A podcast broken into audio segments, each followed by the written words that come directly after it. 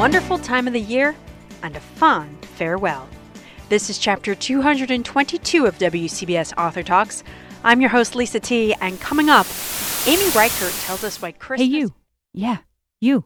If you're listening to this final episode and wondering where I went, I wanted to sneak in here and let you know you can find new episodes at lisatbooks.com or search for Author Talks with Lisa T wherever you get your podcasts. I'm also on Twitter and Instagram at Lisa T Books. Okay, back to our regular programming. Or something a little stronger and getting carried away by all the hustle and bustle you hear. Amy Reichert perfectly captures that spirit in her latest rom com, Once Upon a December. Now, I'll be honest, I am not the biggest fan of all those holiday TV movies out there, but even I couldn't help getting swept away by Amy's charming story. So, about a quarter of a way through reading this book, I wanted to stop everything I was doing, go down to the basement, bring up my multiple boxes of Christmas decorations, finish, like, decorate my apartment, and then continue reading.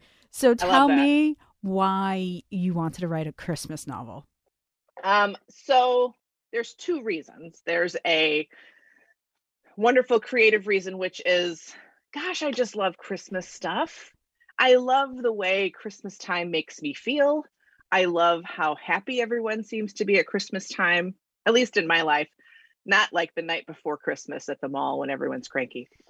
Um, I love all of the decorations. I love the snow. I love the food. I love it all. So that's sort of the, I, I wanted to put that into a book. And I love diving into like the Hallmark Christmas movies. That's going to be on normally in my house christmas starts the day after thanksgiving and then we go full full bore on it all for until christmas. Um, so that's sort of the fun i just wanted to capture that in the book. The really practical reason was i new idea for my next book and i wanted a little bit more time to write it and i'm like hey if i write a christmas book i get six more months. So that's the very practical reason why it was now. Uh, but uh, at the end of the day, I just really someday I really want to like write a Hallmark Christmas movie. So I'd be very surprised if someone somewhere after reading it doesn't want to turn this one into a Hallmark Christmas movie. So why don't you? That be lovely. It would. So why don't you tell our listeners what they can expect when they pick it up? Great. So Once Upon a December is about Astra, and every year she goes to the Milwaukee Christmas market with her best friends. It's sort of their annual tradition. And this year she's so excited because there's this new part to the market that she doesn't remember ever having gone to. And there's this bakery that sells Kringle that's got some very handsome men behind the counter. One in particular almost seems a little familiar. And what Astra doesn't know is that this little part of the, the Christmas market is actually a magical part called the Yule Markt or Yule Market. And she's been there many times, but people who visit don't remember. So something is different this year, and she remembers it the next day. And so then we find out what happens after that. I love the the magical Christmas market setting because I think anyone who's ever been to a Christmas market knows that there's some type of magic. There is. There really is something magical about Christmas markets and Christmas places, especially if you're in I've never been, but like the really established ones in Europe, like in Copenhagen, there's just something magical about the Christmas lights and the snow. And oh, there's something special going on underneath the surface. So while you hinted at it, well, maybe you didn't hint at it, but I'll hint at it. There is a traditional love story with, within mm-hmm. this book, but I love that it's not just about romantic love. This book is about love between friends, love between mm-hmm. parents, even love between a person and their fur baby. Yes. And, and ultimately, isn't that what Christmas is kind of all about? Love in all of its different incarnations. Um, but yes, I really wanted, I mean, Astra is not a 20 something she's been down that young romantic love path where she dropped everybody in her life for a man. Um, that sounds really dramatic but i mean that's kind of what happens sometimes. When you're in that that really passionate first love you kind of become absorbed in it. And she learned from that experience that she didn't want to do that again the next time she met somebody. So she really wanted to make sure that her friends were re- maintained a part of her life. And, and that was a tough, I don't want to get too far into it, but so that was, that was really important because her friends, eh, good girlfriends just are ride or die and they are always with you. And the, the girls in the, the women in the group in the book were inspired by my college roommates. I dedicated the book to them because it's been a while. We don't need to give specific dates on how long it's been since college, but it's been over 20 years and we are still all friends. So I'm just, I wanted to kind of celebrate that. And of course, who doesn't love dogs? Oh, I love Bernie. I want to take Bernie home. I want to take Bernie home. I had, it was dangerous that, so while I was at the very tail end of this book, like in copy edits and stuff, we lost our dog who was a rescue. It was not Bernie in any way, but so I really feel I wanted to get a Bernie very much so, um, a new Bernie because and I and I really like the idea of rescue dogs. I think people that's where you should get your puppies, your fur babies. Tell me why Christmas is not just a holiday but a state of mind. So, at least in my world, it seems like everyone's just a little bit nicer during the holiday season. We're maybe a little bit more, we spend more time with family. We want to spend more time with family sometimes. We're more generous. We're giving to charities. I just feel like the world is a little bit better. And wouldn't it be nice if we could carry that with us the rest of the year, where we maybe thought a little bit more about the people around us and made sure to spend time with maybe relatives we don't see very often and you know reached out to strangers and did nice things. So i love i love that idea that you can carry that with me and i and, and plus as a northern person to me christmas has snow. But i also like the idea that because it's a state of mind you can take it with you wherever you go. I mean you can go to someplace warm like Astra goes to her parents and snorkel and then have Christmas. But to me, it's something I think it'd be nice if we could all have that state of mind year round. Now, knowing uh, that about you, is that why this is the book you wrote during the pandemic? it oh, might be. Because, you know, when I think about what how everyone yeah. was or how certain people were, and you kind of just you, you want people to be like, just uh, just can't we all get along? Like, can't we all be nice to each other and do nice things? Yeah, I think this book and then my previous book, which is called The Kindred Spirits Supper Club, in there, the main character likes to do like secret nice things for people, like put, you know, change in the parking meters or money in books the library, just little things to make someone else's day brighter. And I do think that that is absolutely a part. Both of those were partly pandemic books, partly things are just intense in our country right now and have been for a while and we're losing a little bit of our civility. So I think I am trying to manifest a little bit of kindness through my books in the hopes that, well, maybe someone will read it and then go do something nice for somebody. Wouldn't that be a good way to, like, that's the legacy my books can leave? I'm okay with that. So before I let you go, I wanted to have a little fun.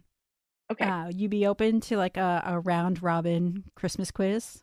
Absolutely. All right. So let's see what I've got here. Spiked hot chocolate or mulled wine? Spiked hot chocolate. Favorite Christmas movie? Elf. That explains the quote at the beginning of your book. It does. real or fake tree? I have a fake tree. I would prefer a real tree. But it was part of marriage negotiations that I lost. Gingerbread or sugar cookies? Sugar cookies. Wrapped presents or gift bags? I if I'm giving the gift, I would like to do gift bags. if I'm getting the gift, I like wrapped present. Rainbow or clear lights? Uh clear lights. And favorite yeah, that's a good one. Kringle flavor. Cherry almond, just like Astra. It's really, I really had a good. feeling that might be your favorite. yeah. I I you know, sometimes you just can't keep parts of yourself out of your books. Oh wait, I've got one more. Oh. Favorite Christmas song. So uh, this is going to take a little bit longer than you probably have time for. Um, but I actually made a playlist of Christmas songs for um, this, and there is a song by Simple Plan for the book, like Astra's playlist. Um, and I'm very, very proud of it. Uh, but the very first song on it is from A Simple Plan. And I think it's called Every Day is Christmas. Let me just confirm that. You know, Christmas every day. I love it because that's Astra. She wants Christmas every day. And I it's become my new favorite Christmas song because it's sort of the bop around the house, decorate your Christmas tree kind of jam. It's a great song. Well, I'm gonna have to put so, that yeah. one on my Simple holiday plan. playlist then. Yes. I even have like a little I'll have to repost it again soon. But if you go on my Instagram feed, there's even a graphic that has like the little QR code and you can bring it up on your Apple Music oh, or whatever. Yeah, or you can see the playlist. But yes. We've been talking with Amy Reichert. The new book is Once Upon a December. Thank you so much for your time today. Thank you for having me, Lisa.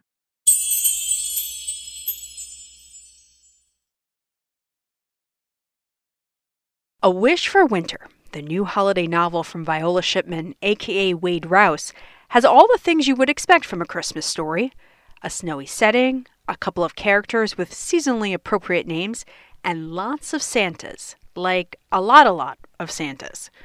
But the heart of this story isn't about all those reindeer games. This quest for holiday love hits at a much deeper level. But before we get into all that, Wade gives us the big picture elevator pitch wise, I always said this A Wish for Winter sounds a lot like an Emily Henry rom com on the surface.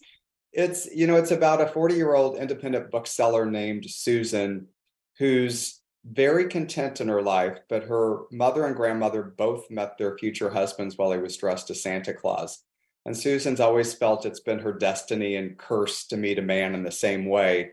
And living in a small town in northern Michigan, her entire town has kind of forced her to go on dates with every eligible and ineligible man with like a Santa cap on his head her entire life. And she's sort of done until her best friend forces her on her 40th birthday year to go to a Santa run in Chicago, which is a real deal in Chicago. I've done it you dress up as Santa Claus or Mrs. Claus or, you know, in like her best friend's case, a hot elf, and you run for charity. And at the start of the race, Susan meets a guy in a Santa outfit that she feels an instant connection with, something she's never had with anybody before.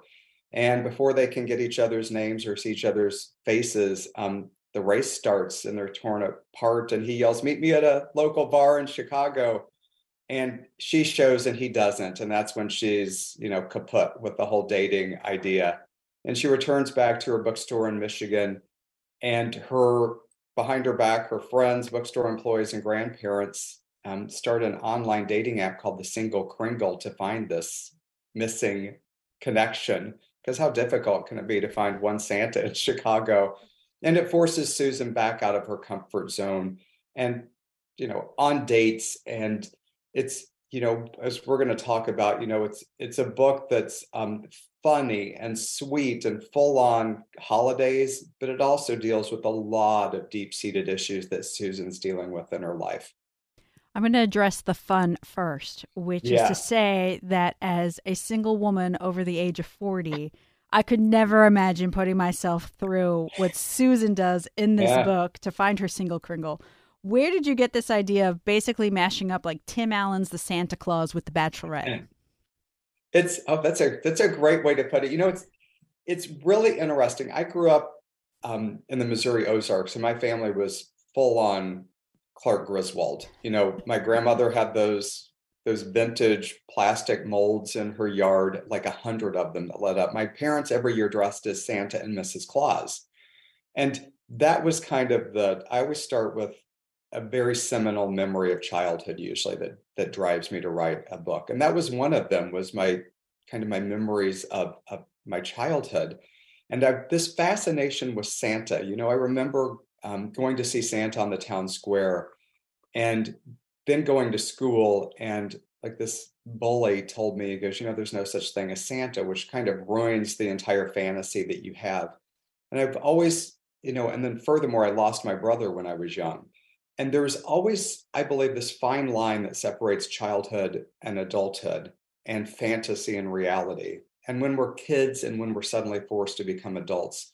So i had this premise that i you know, I just started playing around with, and you know, so many of my friends are 40 plus, all women, many single, still dating, you know, horror stories out out the kazoo that they tell me. And it just kind of all coalesced into a, you know an idea that I really wanted to make humorous, but then use the poignancy to kind of deepen the story a little bit. So as you mentioned, you know there is grief. There's Susan dealing with grief in the in this book. She lost her parents around Christmas time, and even though this is a book about finding love, that that sadness I think is something anyone who's ever lost someone, whether it be around the holidays itself or just in general, they really will grieve with her as you know she and relate to this emptiness that she feels around the holidays yeah you know it's um again it's inspired by a lot of of my own life you know um, losing my brother and dealing with the pain especially at the holidays because my brother growing up was really our um, king of christmas you know we lived on 10 acres of woods he would go out in the back and every year he would cut down a pine tree and drag it inside and drench it in tinsel and you know, when he was gone, I thought my you know, my holidays were forever changed. I remember the next year I came home one day from school, and my mom and my grandma Shipman, my pen name, had gone into our woods, cut down a tree, and dragged it inside and started decorating it. And they said, you know, it does no good to forget. You know, the best thing that we can do is really cherish that memory and understand that that his life had a purpose and a meaning for us and that really changed me forever and you know in, in this book susan loses as you mentioned her parents um, at an early age and you know we go through so much at the holiday times. You know we pretend that it's this hallmark sheen of perfection and joy and so many of us try to strive to live that even though we're dealing with so much collectively. You know it could be loss or loneliness or grief. And it's an issue that I really wanted to address in this, especially a woman. I thought it would be fascinating to have a woman who, you know, was named after the little girl in Miracle on 34th Street, um, but was the opposite of her in many ways. She believed in all the magic of Christmas, and then that was taken away. And yet, every year in her life as a bookstore owner, with her grandparents dressing as Santa and Mrs. Claus, she still has to deal with it in some way, but hasn't. You know, and this is this is a novel that addresses a lot of my own personal issues. You know, it took me a very, very long time in my life to um, forgive myself. Um, you know, dealing with a lot of survivor's guilt in my life. Um, it took me a long time to learn to love myself um, and appreciate myself, and that's the whole theme of this this novel. Is you really can't love someone else unconditionally unless you learn to love yourself unconditionally. Um, so all of those emotions always kind of, you know, form this pit within us that we that we have to release um, at some point in, our lives if we're capable of moving on, and that's what Susan deals with in, in A Wish for Winter. And I think there's something that stands out in your book too, compared to like other Christmas like very rom-com stories is is this element of faith because I wouldn't go so far as to say that the book is religious, but you know, I, I really do get a sense of how strong your faith must mm. be in reading this book. Yeah, faith is a huge, yeah, huge piece of, of this book and of my life. You know, and I'm always, you know, I just watched the Dolly Parton special, and I love that at the end of the thing, she goes, you know, I never would take this and want to, you know, get on a pedestal and cram it down anyone's throat. But I will say this, you know, my mother was, um, my grandmother, um, my pen name, Viola Shipman, was a working poor seamstress in the Ozarks. Never finished grade school, never learned to drive. She stitched overalls at a factory. Um, she relied on something bigger than herself to make it through those hard times. My mother was a nurse and the end of her career became a hospice nurse in the Ozarks and tended to people that, you know, at the end of their lives who had no one left, um, no health care. Um, you know, I used to drive all over the countryside um, with my mom and hear the stories that she would share with me. You know, and especially with my, when my, we lost my brother, um, my mother always said, you know, there's got to be some bigger reason for this. there has to be, um, you know, life is too beautiful and too complicated and too awful and ugly and complex and wonderful to be this simple. There has to be something grander. And that's something that's always kind of um, been ingrained in me that has helped me take a step forward in my life every every day when you know something hard hits me. And that's what susan grapples with too. And you know it's fascinating you talked about uh, you know a really great question. You know this is a woman at 40 that you know i did not want to make reliant on finding a man. You know i didn't want to write a book where she had to have a man to be happy. Um, meeting someone was a result of loving herself and understanding herself. Um, so that's it's I've had a lot of conversations with women 40, 50, 60, mm-hmm. 70, 80 that have kind of appreciated um, that that's the way I approach the story. And also you have her best friend Holly who she you know, she's not looking for anybody and she doesn't get any sort of hookup in the book at all. She's kind of like, nope, I'm here. I'm doing my own thing. I am happy and let's just keep moving. Holly is, you know, I say she's a, you know, I, I, used to write for People magazine, and my my beat was um, the Real Housewives. So I covered the Real Housewives nonstop. Lots of stories there. But I Holly's like a Real Housewife with a heart, you know, and I feel like, um, yeah, she's she loves her life. She loves who she is. You know, like so many of my dear friends who are so accomplished and happy, and society and family are constantly asking women, especially after 40, when are you getting married? When are you going to have children and all of that you know causes a lot of inner turmoil um, and it's something i wanted to address and show that you know you can be totally happy and content and wonderful and fine on your own I feel like I need to carry around copies of your book so that when I get asked that question, I'm like, here, just read this. You'll know what I'm talking just about. Read it. you know, there are, you know, as Holly understands, and even me to a large part, you you know, like you, you're busy and successful and content and happy and thrilled. And people don't, you know, society places very odd pressures and demands, especially on women. And and I I try to address that in every book that I write. And uh, and to to that point, you know, the thing I hear, and I'm sure your friends hear and other women hear is, well, I don't want you to be alone you really nail and drill into the difference between being lonely and being alone. And that yeah, if you have your friends and you have your job and you have people who care for you and your community, you're not alone ever. You're not alone. Yeah, that's that's actually a line from the book. You know, there's a you know, there's a big difference between being alone and lonely. And I don't think people quite understand that. Um, you know, like myself and so many of my friends, you know you're up at dawn. You have a career um, that completes you in so many ways. You have friends and family um, you're out and about and, and participating in your community and are an integral part of that. And it doesn't require being paired with someone to not be lonely or to not be happy. That's a that's a real problem in American society um, that we place on women. And it's you know every, novel I write, it's always you know so many. It's so funny because so many um, authors have reached out to me and go, "Why did it take a man to start writing about women over 40?"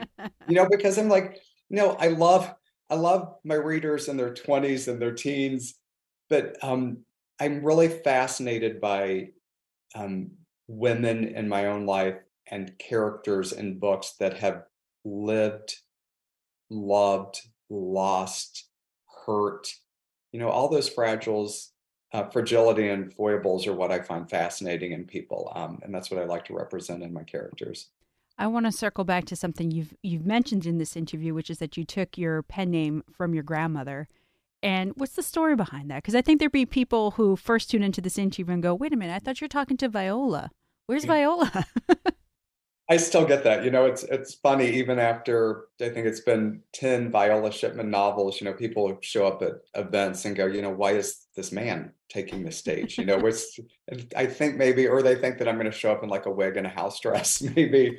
Um and it's it's very it sounds like a literary Victor Victoria in many ways. You know, I I chose my grandmother's name as a pen name for my fiction for a deeply personal reason. You know, she was so poor.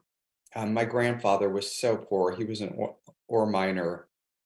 Um, and when that work dried up, he um, raked rocks off farmers' fields just to make enough money to feed his family, my mom and, and my aunt. And they didn't have two nickels to rub together. And, you know, my grandma and grandpa would throw spare change into a crock in their garage. As folks don't remember them, they were like six foot high urns. And they just threw spare change in, in that crock till it got full. And then they put it in the back of my grandpa's pickup and took it to the community bank and started a college fund for my mom. And she became the first in our family to go to college, which broke that cycle. Um, they did not want their children and grandchildren to have as hard a life as they had lived. Um, they they made every sacrifice possible um, for me to be talking to you today. Um, my grandmother, it, even though she never finished high school, um, she pushed books in my hands. She volunteered at the local library. Um, she made reading and literature real to me, made me want to dream. And, you know, she she changed my life. And I, you know, I, after my mother passed away, and when I was moving my dad into a smaller house, I found all of my grandmother's heirlooms boxed in the attic. You know, her charm bracelets and recipe box, handwritten recipe cards, her quilts, and you know, scrapbooks.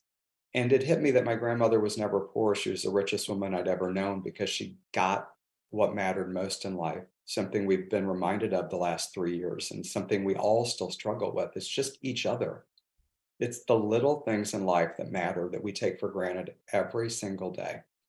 And um, it hit me. I got very emotional that day, finding all of her all of her heirlooms again, um, because they told the story of my family and of her life, and that's why I started writing the novels I do. You know, if people say her name hundred years after I'm gone, uh, for a woman that never asked for a darn thing in her life, then that's that's the smallest thank you I could ever give her. I think that's such a, a wonderful, sweet story. And I'm sure she's extremely proud of what you've been able to do and what her sacrifices uh, led to. I hope so. You know, her face would always flush. We never, she never get embarrassed. So I hope so. we share that in common. So now, for people who aren't as into winter as you, because from reading this book, I get the feeling that you definitely are more of like Team Snow Miser here.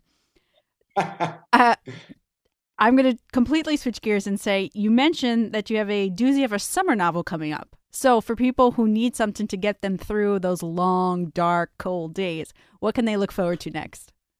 Yeah, I have a, a, a two books coming out in 23, but the first is a summer novel out in June called Famous in a Small Town. And it's about an intergenerational friendship between a woman in her 80s and a woman in her 40s.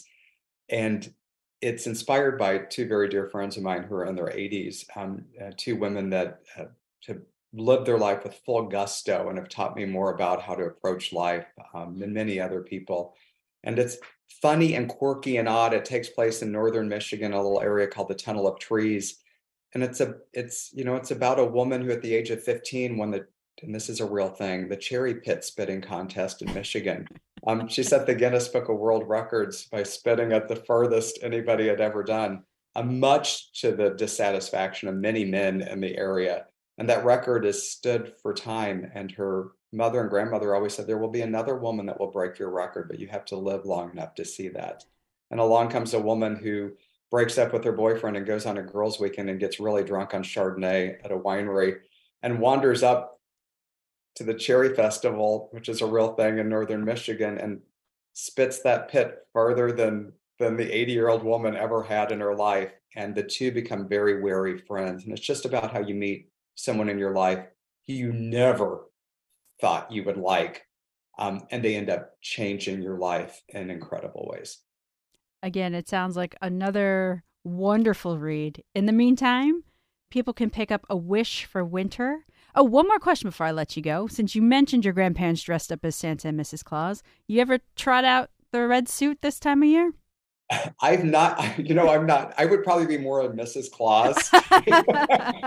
but I will say this, I do um I do a Facebook live every Thursday at 6:30 Eastern called Wine and Words with Wade and we do a crazy full on month long Christmas celebration. Um and Santa and Mrs. Claus will be showing up. So just stay tuned for that. Yes, so they will be appearing. All right, excellent. So people can look forward to find you there on Facebook. Pick up a wish for winter. We've been talking with Wade Rouse, aka Viola Shipman. Thank you so much for your time today. Thank you for having me.